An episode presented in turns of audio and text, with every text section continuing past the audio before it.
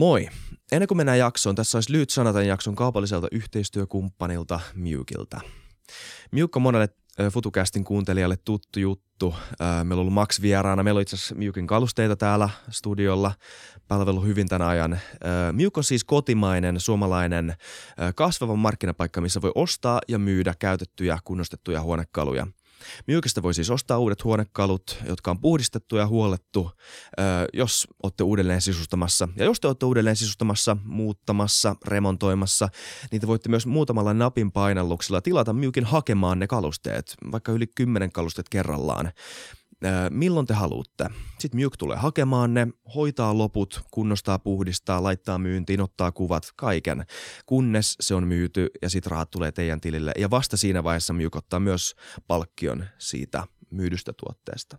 Mjuk toimii Uudellamaalla, Mjuk toimii Tampereen alueella, Turun alueella, ja nyt myös Tukholmassa, Ruotsissa, te saatte Myykin nettikaupasta löytää semmoisia tuotteita, mitä Suomesta muuten ei edes löytyisi. Eli kannattaa mennä katsomaan myykhome.com, öö, jos teillä on ostavana, ostettavana tai myytävänä öö, jotain huonekaluja. Ja FutuCastin kuuntelijat, siinä vaiheessa kun te laitatte tuoteinfon Mykille sitä myytäessä, laittakaa siihen koodi FutuCast. Siltä saatte noutakulun pois, joka muuten velotettaisiin siitä myyntituotosta. Eli koodi FutuCast. Menkää katsomaan Mjuk. Mjuk on semmoinen firma, että jos sitä ei olisi olemassa, te miettisitte, että miksi tätä ei ole olemassa. Mjuk on tosi jees. Kannattaa oikeasti mennä katsomaan. Sieltä saattaa löytyä vaikka mitä. Teidän uusi huonekalu. Mennään jaksoon. Tervetuloa Fytycastiin. Mun nimi on William von der Baalen ja tässä vieressä tuttuun tapaan Iissa Krautio. Moi. Meillä on tänään suuri kunnia saada vieraksi tasavallan presidentti Sauli Niinistö. Tervetuloa Fytycastiin. Kiitos, kiitos. Kunnia on minun puolellani. Ihan todella suuri kunnia, että, pääsit, pääsitte vieraaksi. Ja, ja tota, meillä on yleensä ollut tapana aina vieraalta kysyä, että kuka vieras on ja mitä hän tekee. Ja tässä tapauksessa tuskin on, tuskin on tarvetta, mutta haluttiin kysyä, että tuleeko ikinä tilanteita, missä joudutte esittelemään ittenne enää? Ja ainakin mä esittelen kyllä itteni, jos vähän vieraampia maailmalla tapaa. Täällä kotimaassa nyt ei ole tainnut olla ihan välitöntä tarvetta siihen. Kyllä. Ja aika usein nekin, joille esittelee, väittävät, että tiedän kyllä. Niin, niin minäkin teen heille. Kyllä. Ää, minkälaista on olla presidentti vuonna 2021? Mitä te näette teidän tärkeimpinä tehtävinä? Mä olen kokenut olevani Suomen kanssa valitsema ja Suomen asialla. Siis mä tunnen huolta siitä, että – miten me pärjäämme ja miten me voimme. Ja se ei tarkoita mitenkään sulkeutuneisuutta suomalaisuuteen, koska hyvin olennainen osa meidän hyvinvointiamme on sitä, että miten ylipäätään maailmassa asiat menevät. Kyllä. Teillä oli tapaaminen, jos puhutaan ulkomaanreissusta, niin YKssa yksi näistä viimeisimmistä, missä te tapasitte monta tämmöistä niin kuin suurta henkilöä, joita me yleensä tavataan vain mediassa ja saadaan niin kuin monta kielikuvaa ja mielikuvaa. Henry Kissinger oli henkilö, jonka te tapasitte tässä viime aikoina. Niin tuli mieleen vaan, että millä tasolla henkilökemia on kun puhutaan tämmöistä isojen valtiopäämiesten tapaamisista. Kun puhutaan esimerkiksi siitä, että jollain valtionpäämiehellä on suuri tai niin kuin hyvät suhteet, niin jotenkin mä välittömästi ajattelen, että se liittyy aina johonkin geopoliittiseen, tota, geopoliittisiin suhteisiin ja eri maiden välisiin tota, ah. konkreettisiin asioihin. Niin mikä se itse henkilökemian, ihmisten niin kuin silmiin, silmästä silmään katsomisen niin kuin rooli on tuolla tasolla – se on oikeastaan hämmentävä suuri. Ja lähtee liikkeelle, tai näin ainakin itse tuumaille, se lähtee liikkeelle siitä, että me kaikki olemme sittenkin vain ihmisiä tai peräti ihmisiä, miten vaan ottaa. Joka tarkoittaa sitä, että kyllä aina aistii jotakin siitä henkilöstä, jonka kanssa on tekemissä, jonka kanssa keskustelee ja minä kyllä luen tai olen oppinut lukemaan vähän toisin kuin, kuin sinä. Eli että kun puhutaan, että on hyvät, tapaaminen sujui hyvässä hengessä ja toisiaan muistaakseni kunnioittain oli Bidenin ja Putinin viimeisen tapaamisen sanomia, niin että siinä kyllä aika paljon, yllättävän paljon peilataan ihan sitä ihmisten kanssakäymisen laatua. Totta kai taustalla on sitten nuo geopoliittiset tekijät ja kaikki ne, jotka saattavat riidellä kovastikin. Mutta tämä on niin tavallaan alkutekijöissään, en tarkoita lähdön suhteen, mutta äh, alkutekijöissä sillä tavalla, että siitä inhimillisestä kosketuksesta lähtee sitten, jos on lähteäkseen, luottamus ja sen tapaisia elementtejä, jotka ovat äärettömän tärkeitä sen itse asian geopolitiikan hoitamisessa, että voi luottaa edes jonkin asteeseen toiseen ihmiseen. Jotenka mä olen puhunutkin joskus sellaista ilmiöstä minusta, tai käytin sanaa personifikaatio, eli maailmanpolitiikka on personoitu aika pitkälle. Voitteko te puhua vähän enemmän, mitä se tarkoittaa? Millä, millä tasolla? Mikä on sen rooli? Että hyvin paljon – meidän maailmassa olevien oleminen riippuu siitä, miten aivan yksittäiset henkilöt tulevat toimeen keskenään ja minkälaisia he ovat. Se on vähän järisyttäväkin ajatus kyllä. Se on todella suuri ajatus. Kyllä. Joo. Mutta näin se vaan vähän tuppaa olemaan. Kyllä. Todella mielenkiintoista. Me ajateltiin etukäteen, että tänään olisi oiva hetki puhua maailman isoista haasteista, makrohaasteista, siitä mitä tapahtuu ympäri maailmaa. Ja ilmastonmuutos tietenkin on yksi sellainen haaste, mitä ei missään keskustelusta enää pysty oikein sivuttamaan. Niin mitkä teidän mielestä on tärkeimmät edellytykset, että me ylipäätänsä pystytään ratkaisemaan tämä ilmastokriisi, joka on, no, on jo käynnissä, mutta kiihtyy koko ajan? Kyllä kai tärkeintä on se, että – jokainen yksilö paitsi ymmärtää, mistä on kysymys, niin myöskin hyväksyy sen, että se vaatii toimenpiteitä. Koska demokratioissakin kuitenkin päättäjät ovat aika paljon seuraavat sitä, mitä ihmiset ajattelevat. Ihan vaan vaikka puhtaasti omista intresseistä lähtien, että on hyvä pysyä väleissä väen kanssa.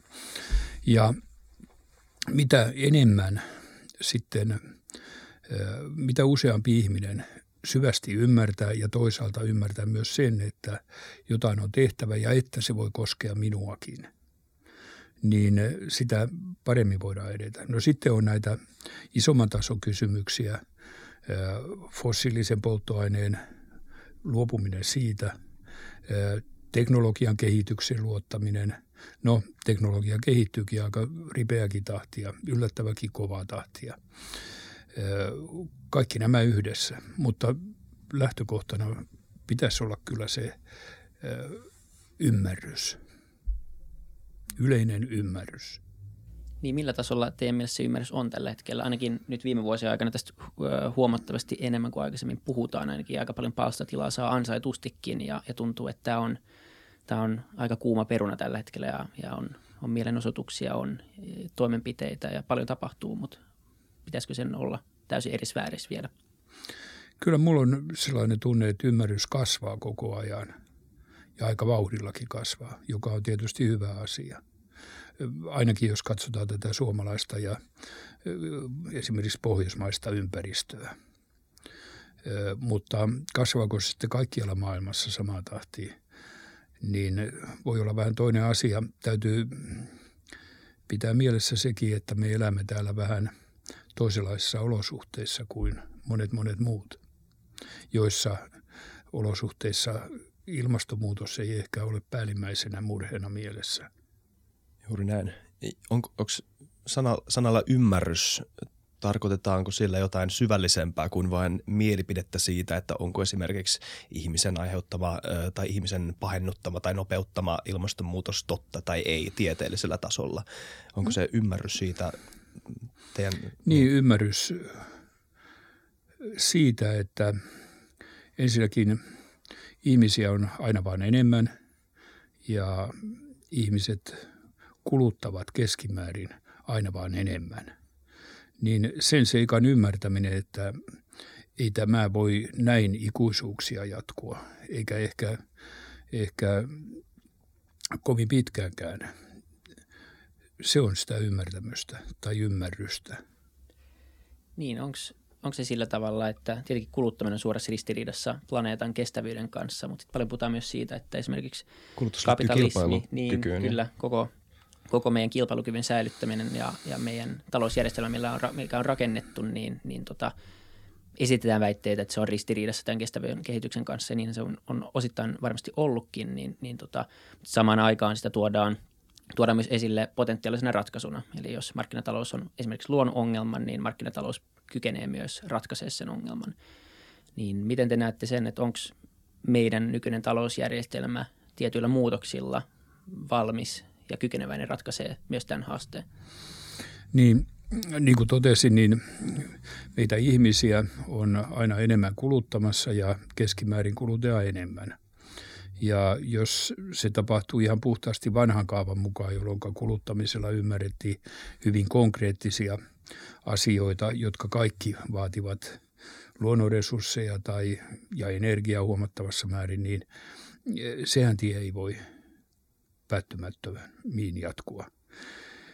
On sitten eri asia, että kyetäänkö, kyetäänkö ja onko tarvetta toisenlaiseen kuluttamiseen, ei niinkään käsin kosketeltavaan, vaan palvelujen, tietopalvelujen ja sen tyyppisten asioiden ja kuinka pitkälle ne sitten ruokkivat ihmisten kuluttamishalua tai kuluttamistottumuksia. Ne ovat suuria kysymyksiä. Mutta kyllä mulla päällimmäisenä se tuntuu on, että tästä on hyvä mahdollisuus selviytyä, mutta aika moisi korjausliikkeinä. Kyllä. Sitä jännitettä kuvaa mun mielestä parhaiten on tämmöinen Oxfordin taloustieteilijä Kate, Kate uh, Raworth, joka muotoili sen niin, että mikään kansa ei ole noussut uh, kurjuudesta ja köyhyydestä ilman talouskasvua ja mikään yhteiskunta ei ole onnistunut ratkaisemaan ekologista ongelmaa mm, talouskasvulla. Ja et, jännite on, löytyy ja, ja löytyy niin jopa käsitteellisellä tasolla ja, ja se ei tietenkään tarkoita, että siitä suoraan johdetaan se, etteikö tämä, että sitten voi myös puhua siitä, että onko kapitalismi edes talousjärjestelmä vai puhutaanko siitä vaan, että totta kai ihmiset tekee hyviä diilejä, jos hyviä diilejä on tehtävä, ö, mutta mutta se jännite on, jos puhutaan suurista kysymyksistä, johon ei löydy mitään helppoa akateemista vastausta. Ei varmasti mitään, eikä taida oikein löytyä kokemusperäistäkään vastausta vielä ainakaan. Mutta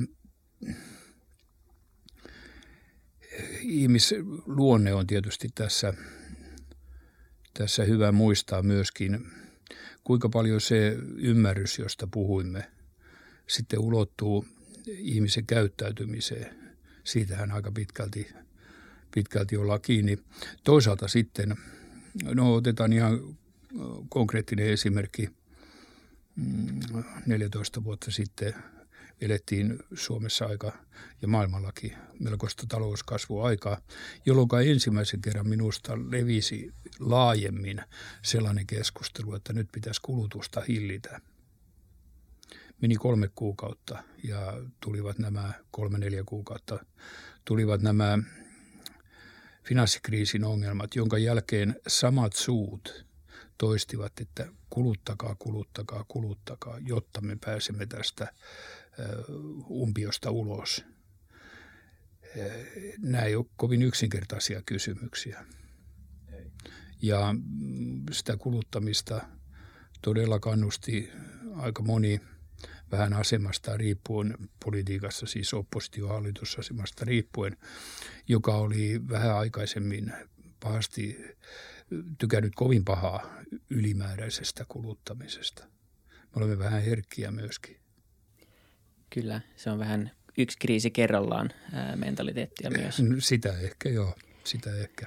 Ehkä yksi toinen asia, mikä tulee mieleen kanssa tässä, miksi tämä onkin niin iso ja poikkeuksellinen haaste, on se, että se on erittäin ylikansallinen haaste. Niin kuin sanoit just, että mikään maa ei ole noussut ahdingosta ilman, ilman talouskasvua, mutta kukaan ei myöskään onnistunut ratkaisemaan sitä sillä, niin paljon esitetään myös sitäkin, että millä premisseillä ja, ja edellytyksillä muut kehittyvät maat saa kasvaa jatkossa, kun, kun länsimaat on saanut kasvaa tietyillä edellytyksillä. Ja sitten samaan aikaan tietenkin tietyt ratkaisut, kuten vaikka globaalit hiilipörssit tai sellaiset asiat, jotka suoraan vaikuttaisi hinnanmuodostukseen tai vientitullit tietyille tuotteille, niin, niin ne on vähän semmoisia, että jos ne ei toteudu koko maailmassa tai ainakin mm. merkittävissä markkinoissa samaan aikaan, niin tulee vähän tämmöinen peliteoreettinen asetelma, missä esimerkiksi jos EU reguloi liian tiukasti ja liian nopeasti jotain, niin kuin alustataloudessa on käynyt, niin sitten meillä on haaste, että Kiina ja USA menee, menee esimerkiksi ohi. Ja Kyllä. jotenkin tuntuu, että, että tämä liittyy olennaisesti tähän, että mitkä on ne foorumit, jossa me jatkossa tullaan ratkaisemaan näitä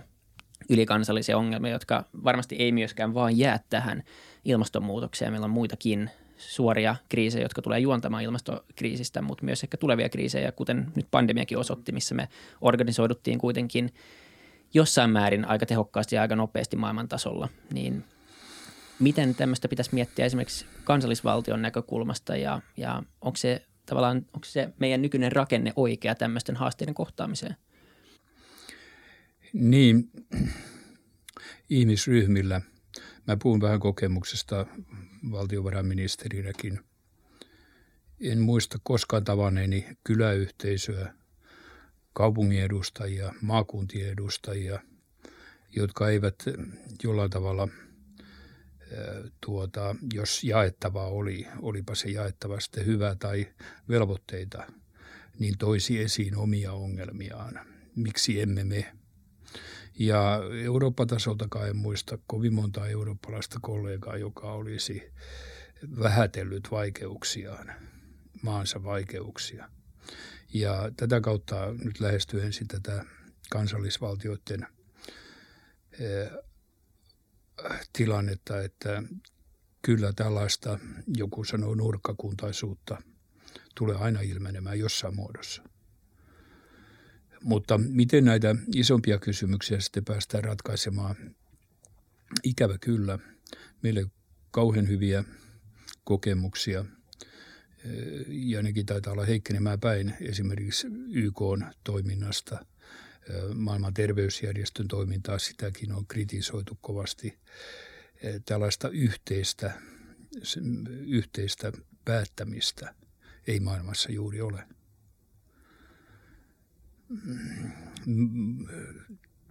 Tässä mielelläni ottaisi esille sellaisen termin, jonka opin viisaalta, johon olen ehkä luonut vähän omaa sisältöä. Se on ihmisvelvoite, jolla minä haluan sanoa meidän velvoitettamme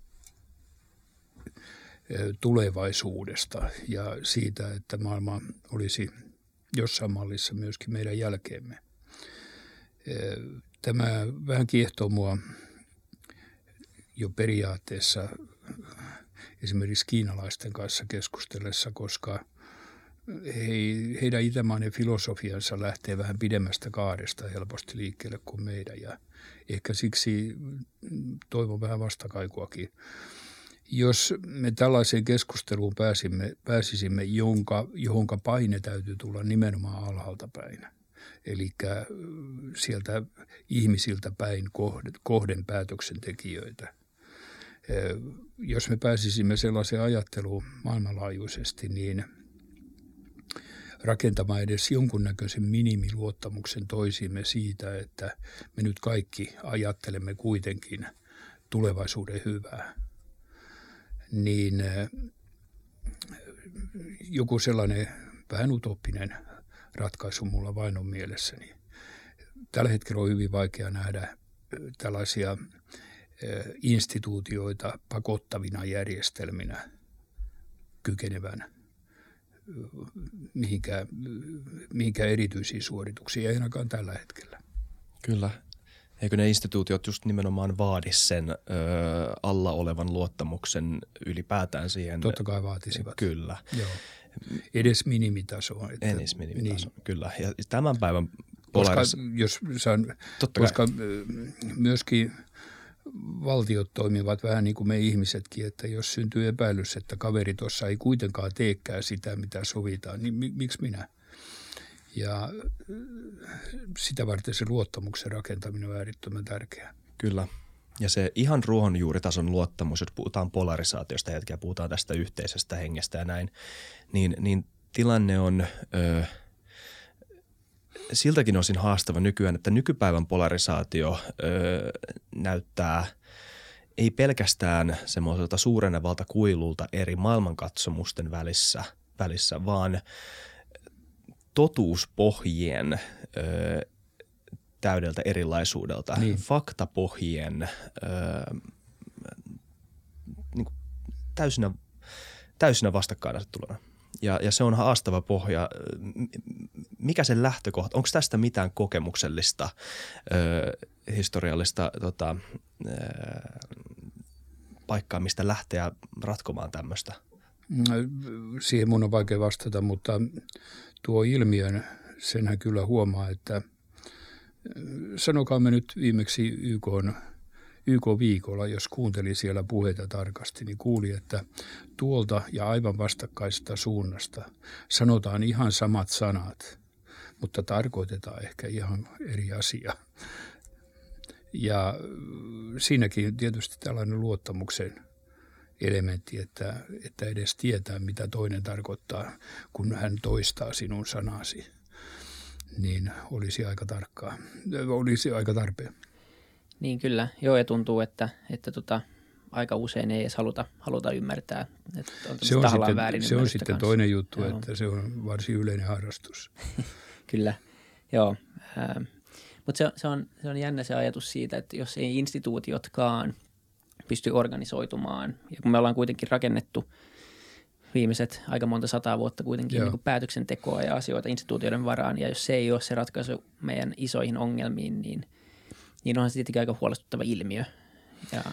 Joo, instituutioissa, näissä kansainvälisissä eh, voi olla tietty rasite siinä, että ne ovat virallistoimintoja ja sitten sellaisessa institutionaalisessa keskustelussa, jossa joku riita-asia on, me mittaamme helposti, että kuka voitti, kuka hävisi ja kukaan ei halua hävitä niin ehkä sen vuoksi ja sitten myöskin sopimatta. Sen sijaan sitten ehkä vähän epämuodollisemmassa keskustelussa, jossa, jossa mittarina ei olekaan tappiot ja voitot, voisi päätyä parempaan tulokseen. Niin kuin nyt näissä joissain – isojen päälliköiden tapaamisessa, joista kuulemme, että hyvä henkinen keskustelu ja niin edelleen, jossa ei ole tätä mittaria paikalla.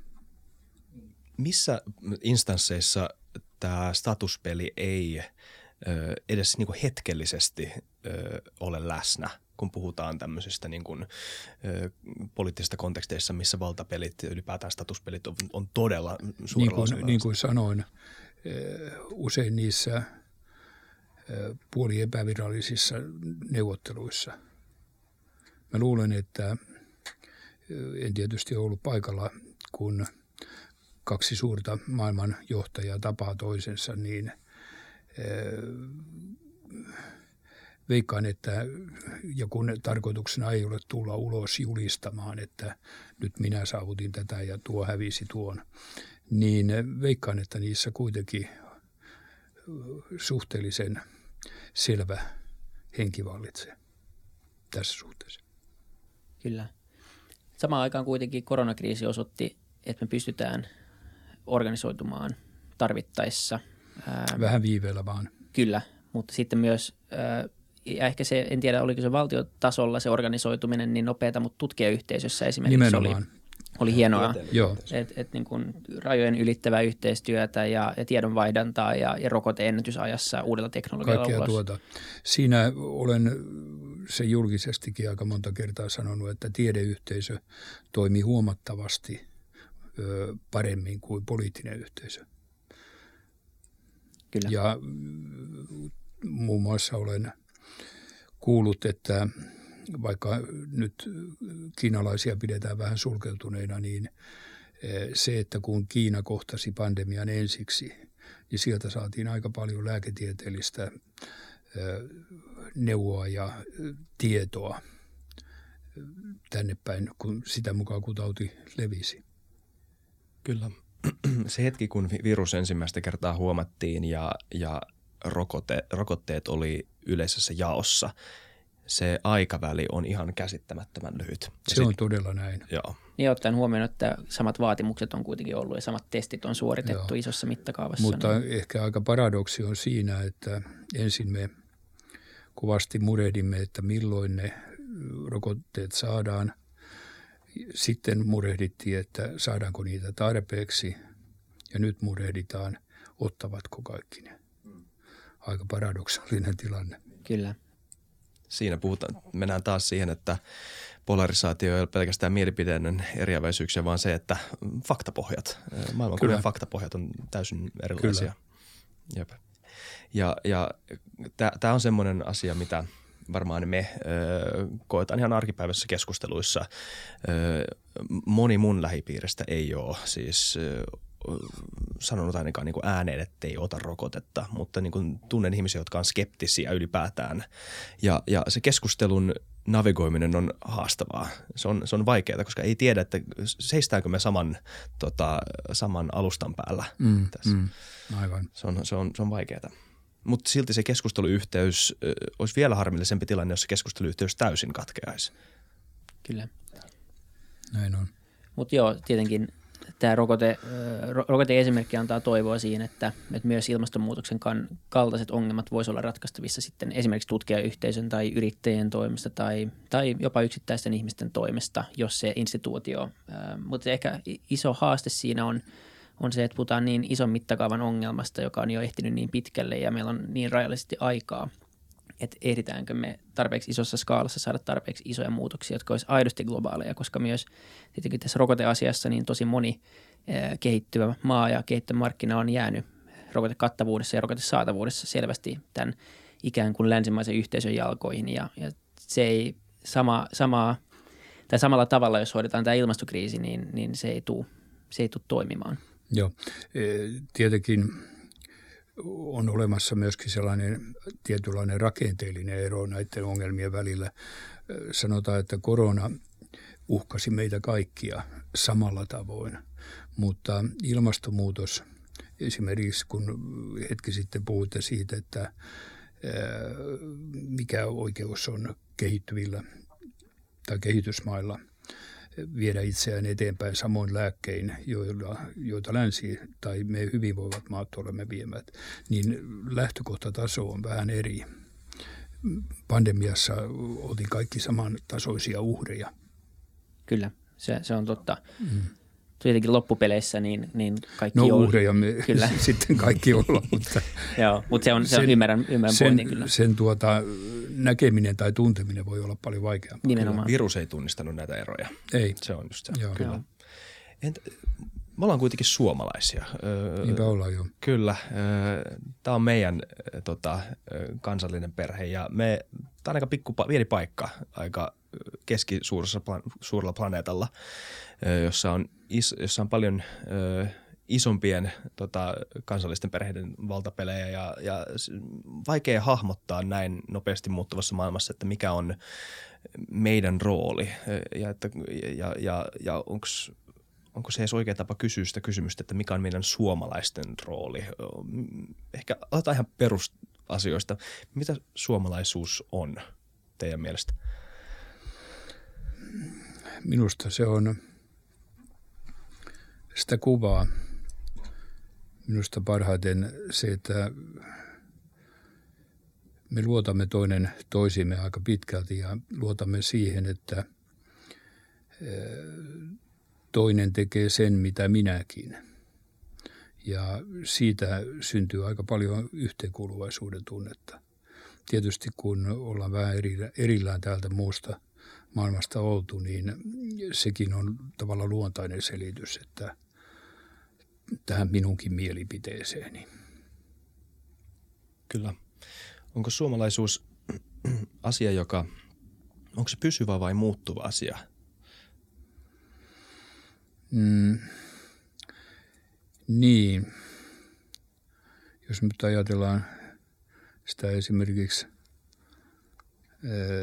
ulkonaisten tunnusmerkkien mukaan, niin onhan se aika lailla muuttunut olemukseltaan, ulkonaiselta olemukseltaan, missä me elämme, miten me elämme.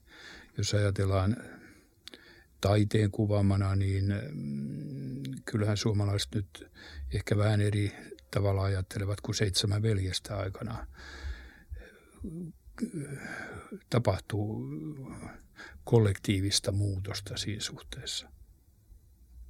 Kyllä. Mutta en minä suomalaisuutta kyllä unohtaisi. Eh, joo, ei, kyllä. Kielihän on tietysti se kaikkein vahvin tekijä. Se, mikä meitä eniten yhdistää, kyllä. Mm. Juuri näin.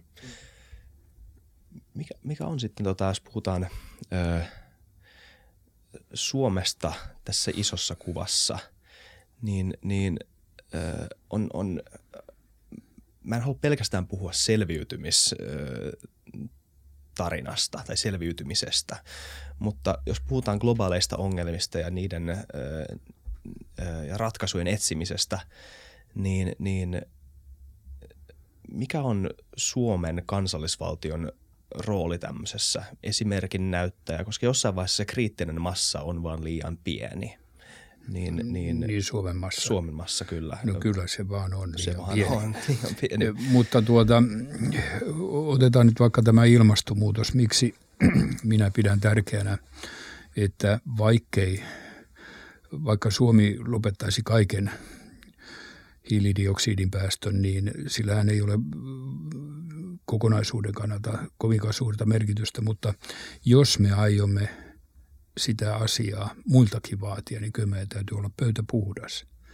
Ja eh, mitä useammalla vaatijalla on puhdas pöytä, niin kyllä yhdessä kyetään tietysti painettakin luomaan. Ja ennen kaikkea kyetään vaikuttamaan siihen yksilöiden ymmär- ymmärrykseen muualla.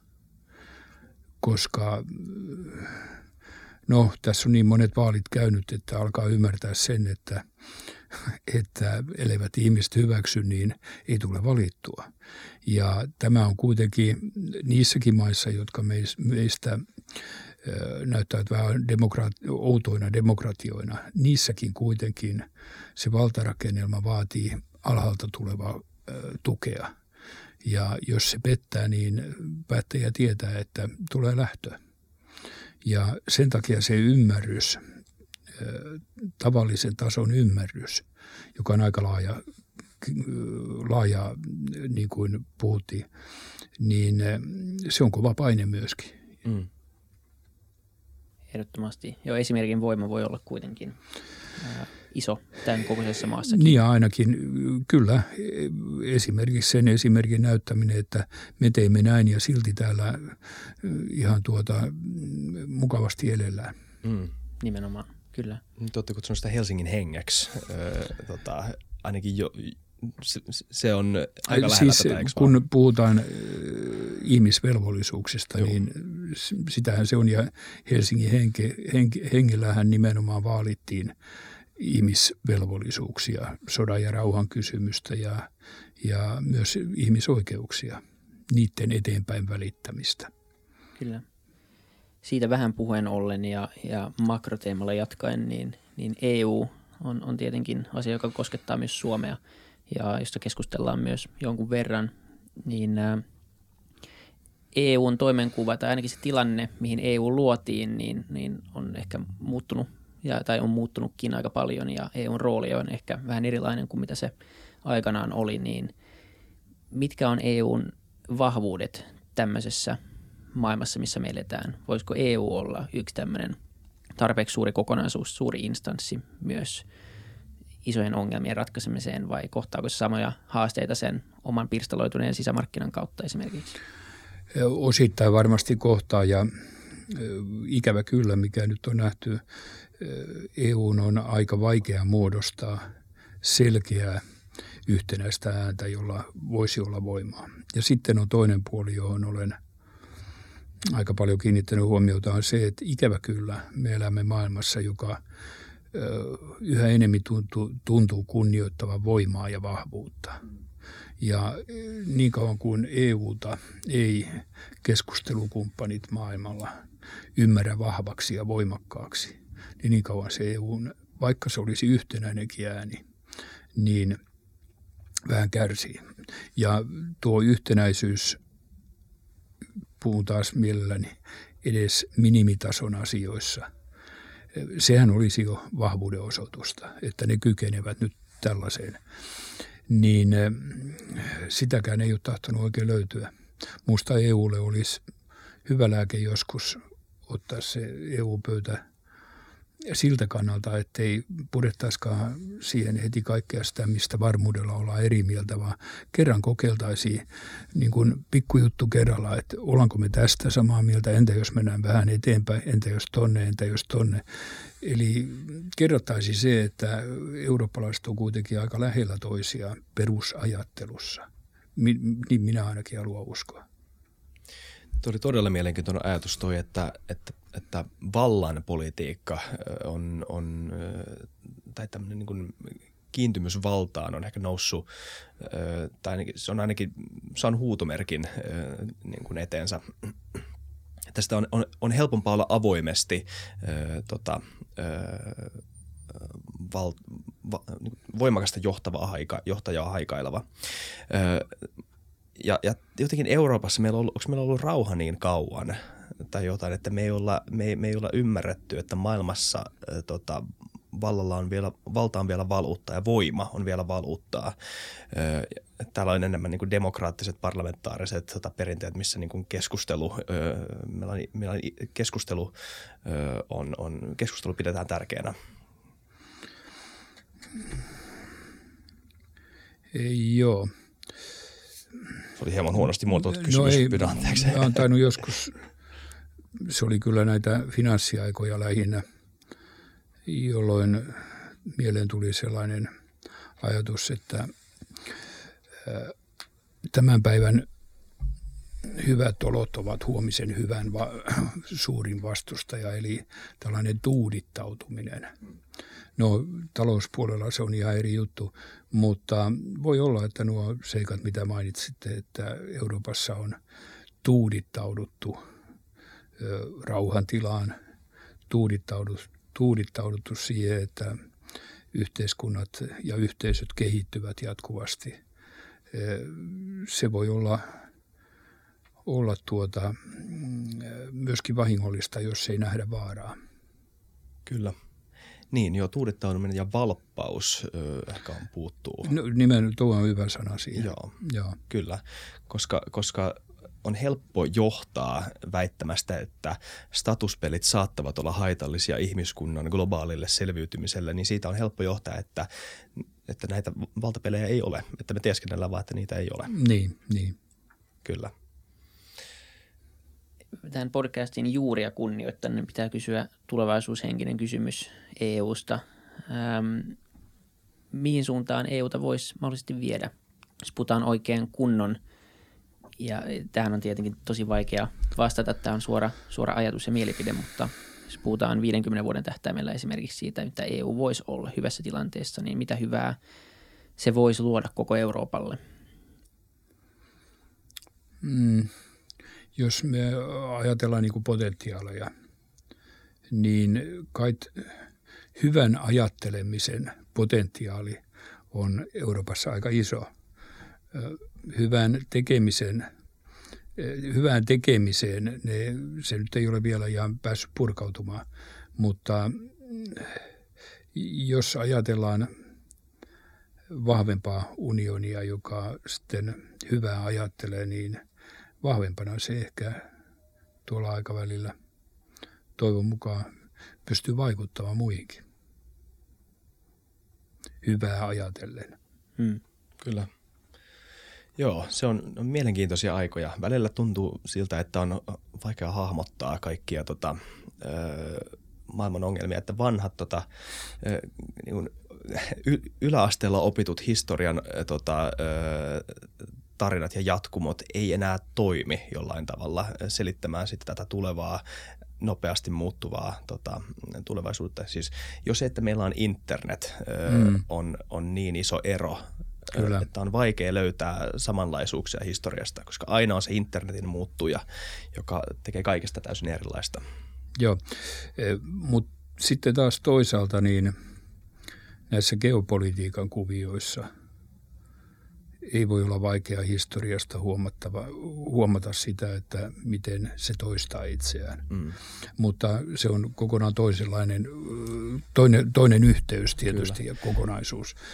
Ja onko se sitten välttämättä juuri, juuri esimerkiksi internetin vaikutuksesta niin enää niin dominoiva tuo geopoliittinen tai poliittinen toistuvuus. Vaikea sanoa. Mä kuulin semmoisen, että historia ei toista itseään, mutta se rimmaa. Joo, tämähän on nykyisin. Olen myös kuullut. Joo, musta on hyvin sanottu. Kyllä. Jos hypätään hetki semmoisista isoista, isoista makroteemoista, niin meillä on myös jonkun verran nuoria, nuoria kuulijoita just tässä ennen podcastia. Pohdittiin, että ollaanko itse enää nuoria. Riippuu varmaan kaikki suhteellista. Mutta tota, ähm, jos miettisi nuoren näkökulmassa, sanotaanko vaikka nyt, että nuori on tässä tapauksessa opiskeluikäinen ihminen, lukio, Joo. korkeakouluopiskelija, joka miettii, että mitä, mitä 2020-luvulla pitäisi tehdä ja maailma näyttää kuitenkin varmaan sekavalta ja pelottavalta, mutta myös täynnä, se on tietenkin myös täynnä mahdollisuuksia, niin mitä te tekisitte, jos pääsisitte nytten luomaan uraa uudestaan? Ja samaa kuin aikanaan 20-vuotiaana – että vähän uteliaana valppaana katsele ympärille, mutta en lähde, lähde niin kuin yhden tähden perään sitoutumaan kovin äkkiä, koska maailma antaa mahdollisuuksia, elämä antaa mahdollisuuksia paljon yhä edelleen, enenevässä määrin. Kyllä. Kyllä. Sitä on hyvä soveltaa nuorten. Mä tonhan voi tulkita monella tavoin ja sehän ihmiset tulkitsee sen, miten, miten on tulkitakseen, mutta siis jos se, että ammatillinen, mm, mä lopetin viisi vuotta sitten niin kuin yhden tietyn ammatin haikailemisen tai amma, yhtä ammattia kohti niin. työskentelemisen, koska maailma muuttuu niin nopeasti, että ne, se, jo, ne, jo ne työkalut, jo se, että pitää muuttaa ajatustapansa noin radikaalisti on aikaa. Tietenkin se antaa uusia mahdollisuuksia, se on se asenne, jota kohti pitäisi mennä tai jonka kohti pitäisi mennä sitä ongelmaa kohti, mutta tota, se, on, se on iso muutos, että ei voi olla varma siitä, että mit, mitkä ovat ne taidot, joita mä tänään opin ja joita mä viisi, viiden vuoden kuluttua tuun käyttämään. Ja, ja se on... Niin tuntuu, että ne on niin kuin ajattelemisen taidot tai mitkä mitkä on ne universaalit taidot, jotka pitäisi yrittää tunnistaa. Ja tietenkin se ei ole helppoa, mutta on Joo. varmaan tiettyjä asioita, jotka tulee olemaan aina tärkeitä kuitenkin. Oppimisen Kyllä. taito Kyllä. on hyvin tärkeä. Mulle tulee aina väistämättä näissä keskusteluissa mieleen vanha kokemukseni. Sekin taas sieltä valtiovarainministeriä, jota mä ihailin tuota, brittien ykkös valtiovarain, ykkösministeri, ministeriön ykkösvirkamiestä – joka meidän kokouksissa aina sumpli asioita näppärästi. Ja kerran pääsin häneltä kysymään, että eh, mikä hänen koulutuksensa on. Mä oletin, että sieltä tulee tohtoritutkintoa vähän joka yliopistosta. Ja hän sanoi, että englantilainen filologia tietenkin. Ja, tietenkin. niin, ja mä, mä jäin sitten vähän varmaan kysymysmerkiksi, niin hän vaan totesi, niin että he, he tuota, opiskellessaan – niin oppivat puhumaan merkityksettömistä asioista hyvin merkityksellisiä pitkiä pätkiä, eli ajattelemaan. Mm. Vähän niin kuin Isak.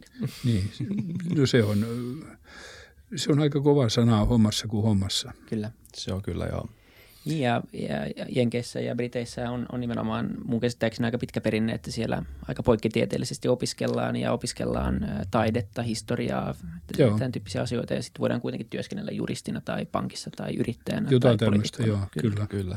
Tai niin kuin hän huippuvirkamiehenä talousasioissa niin, niin ollaan ymmärretty se humanististen tota, tieteiden tärkeys nimenomaan semmoisena, että sitähän voi keskustella vaikka hotdogista, mutta sen keskustelun, se miten, miten siitä keskustellaan, sehän on se, mikä merkitsee. Ja se jotenkin niin mun mielestä kuvastaa sitä, että siis nimenomaan mitättömistä asioista tai merkityksettömistä asioista voi tehdä todella merkityksellisiä, jos niitä ajattelee oikein. Joo, tässä ranskalaisten huippukoulussa Inarkit kysäisin kerran yhdeltä sellaiseltakin, että mi, miten, miten se opiskelu niin kuin poikkeaa, niin hän ilmoitti, että heille annetaan joku aivan mieletön aihe, josta pitää saman tien täytyy pitää 15 minuutin luento, jossa ei saa jäädä kiinni mistään vaikka kuinka vieras asia olisi, pyörittää sitä. Siis, siis mm, ei niinkään tarkoitus varmaan ole opettaa puhumaan asia vierestä tai ö, tyhjää, vaan aja, ajattelemaan koko ajan sitä, mitä sanoo myöskin ja mitä tekee. Kyllä, nimenomaan sen, niin. että löytää olennaisuudet sieltä, mistä niitä ei ole välittömästi löydettävissä. Esimerkiksi, joo. joo kyllä. kyllä niin oppimisen taito ja, ja jonkin sortin ketteryys ja uteliaisuus ja valppaus, niin siinä on varmaan jotenkin hyviä, hyviä sanoja itse kullekin. Kyllä, kyllä. Esikuvista puheen ollen, onko teillä muita ö, ihmisiä, joita olette ihaillut uranne aikana, ottanut oppia tai, tai mm. mallia jopa? Olen tietysti ihaillut, ihaillut moniakin urheilijoita, taiteilijoita ja niin edelleen, mutta ei mulla mitään semmoista oppi-isää tule mieleen. Muutama yksittäinen henkilö on jo, jo joiden tavasta käsitellä asioita olen oppinut hyvin paljon. Se on ehkä vähän systematiikkaa enemmän tai logiikkaa. Mutta luulen, että mä olen aika paljon kaunokirjallisuudesta itse asiassa oppinut omaa ajatus- ja arvomaailmaanikin.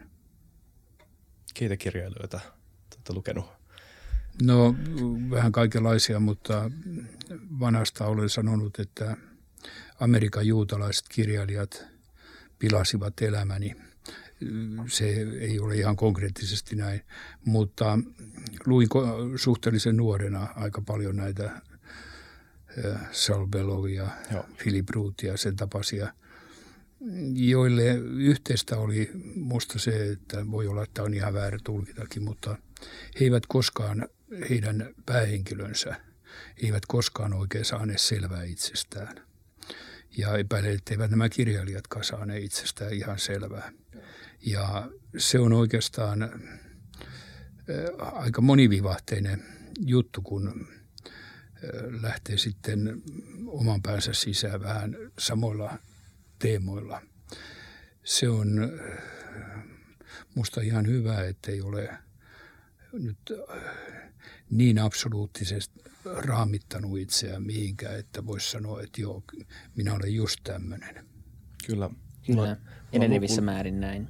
Mulla on lukulistalla Dangling Man, se on tämä Soul Bellowin ja se on tota, se pitää varmaan lukea tämän jälkeen. Kyllä, joo. Joo, Filip Ruutila muistaakseni Portnoin taudissa. Eh, onko se, leikitään, että se on sivulla 263 jotain tämmöistä, jossa Portnoin, Portnoita hoitava eh, psykiatri sanoo, että siirryttäisinkö jo asiaan. Mä en ole sivusta ja varma, mutta se kuvaa aika paljon, paljon sitä. Kyllä. Kiinnostaisi ehkä tähän lopuksi vielä. Ähm, mainitsitte alkuun, puhuttiin vähän utopiasta ja, ja siitä, että semmoinen yhteisen luottamuspohjan rakentaminen, ymmärryspohjan rakentaminen olisi osa sitä utopiaa ainakin, niin minkälainen utopia tai minkälainen maailma olisi, olisi semmoinen, jos pystyisi maalaamaan ja, ja rakentamaan nollasta vähän niin kuin semmoisen tulevaisuuskestävän maailman tähän, tähän tilanteeseen? Niin, kyllä minä lähtisin niistä ihmisvelvollisuuksista. Mitä syvemmin ne tunnetaan ja mitä laajemmin, niin sen paremmin on oleva. Mm. Että meillä on jokaisella velvollisuuksia paitsi itseämme ja lähipiiriä kohtaan myöskin tuonne tulevaisuuteen päin. Kyllä. Kaikki jollain tavalla, kun puhutaan ilmastonmuutoksesta tai muista asioista, niin ne, ne ratkaisut – kuluttajakeskeisiä ratkaisuja on aina jotenkin, jotenkin välittömän skeptinen, kun joku sanoo, että okei, ihmisten pitää vaan muuttaa ne käyttäytymistä. Ehkä se on jonkunnäköinen niin kuin, ky, kyyninen puolimussa, joka ei ole hyvä asia. Mutta siis se, se, se, on niin, se vaikuttaa niin todelta, että eihän se voi olla muu kuin, että ihmiset muuttuu. Siitä, kaikkea lähtee siitä, että ihmiset muuttuu. Ihmisten henkilökohtainen ymmärrys muuttuu niin. muutosta, muutenhan, muutenhan puhutaan autoritäärisestä muutoksesta tai jostain muista, niin kuin, senhän pitää olla syvällinen, henkilökohtainen,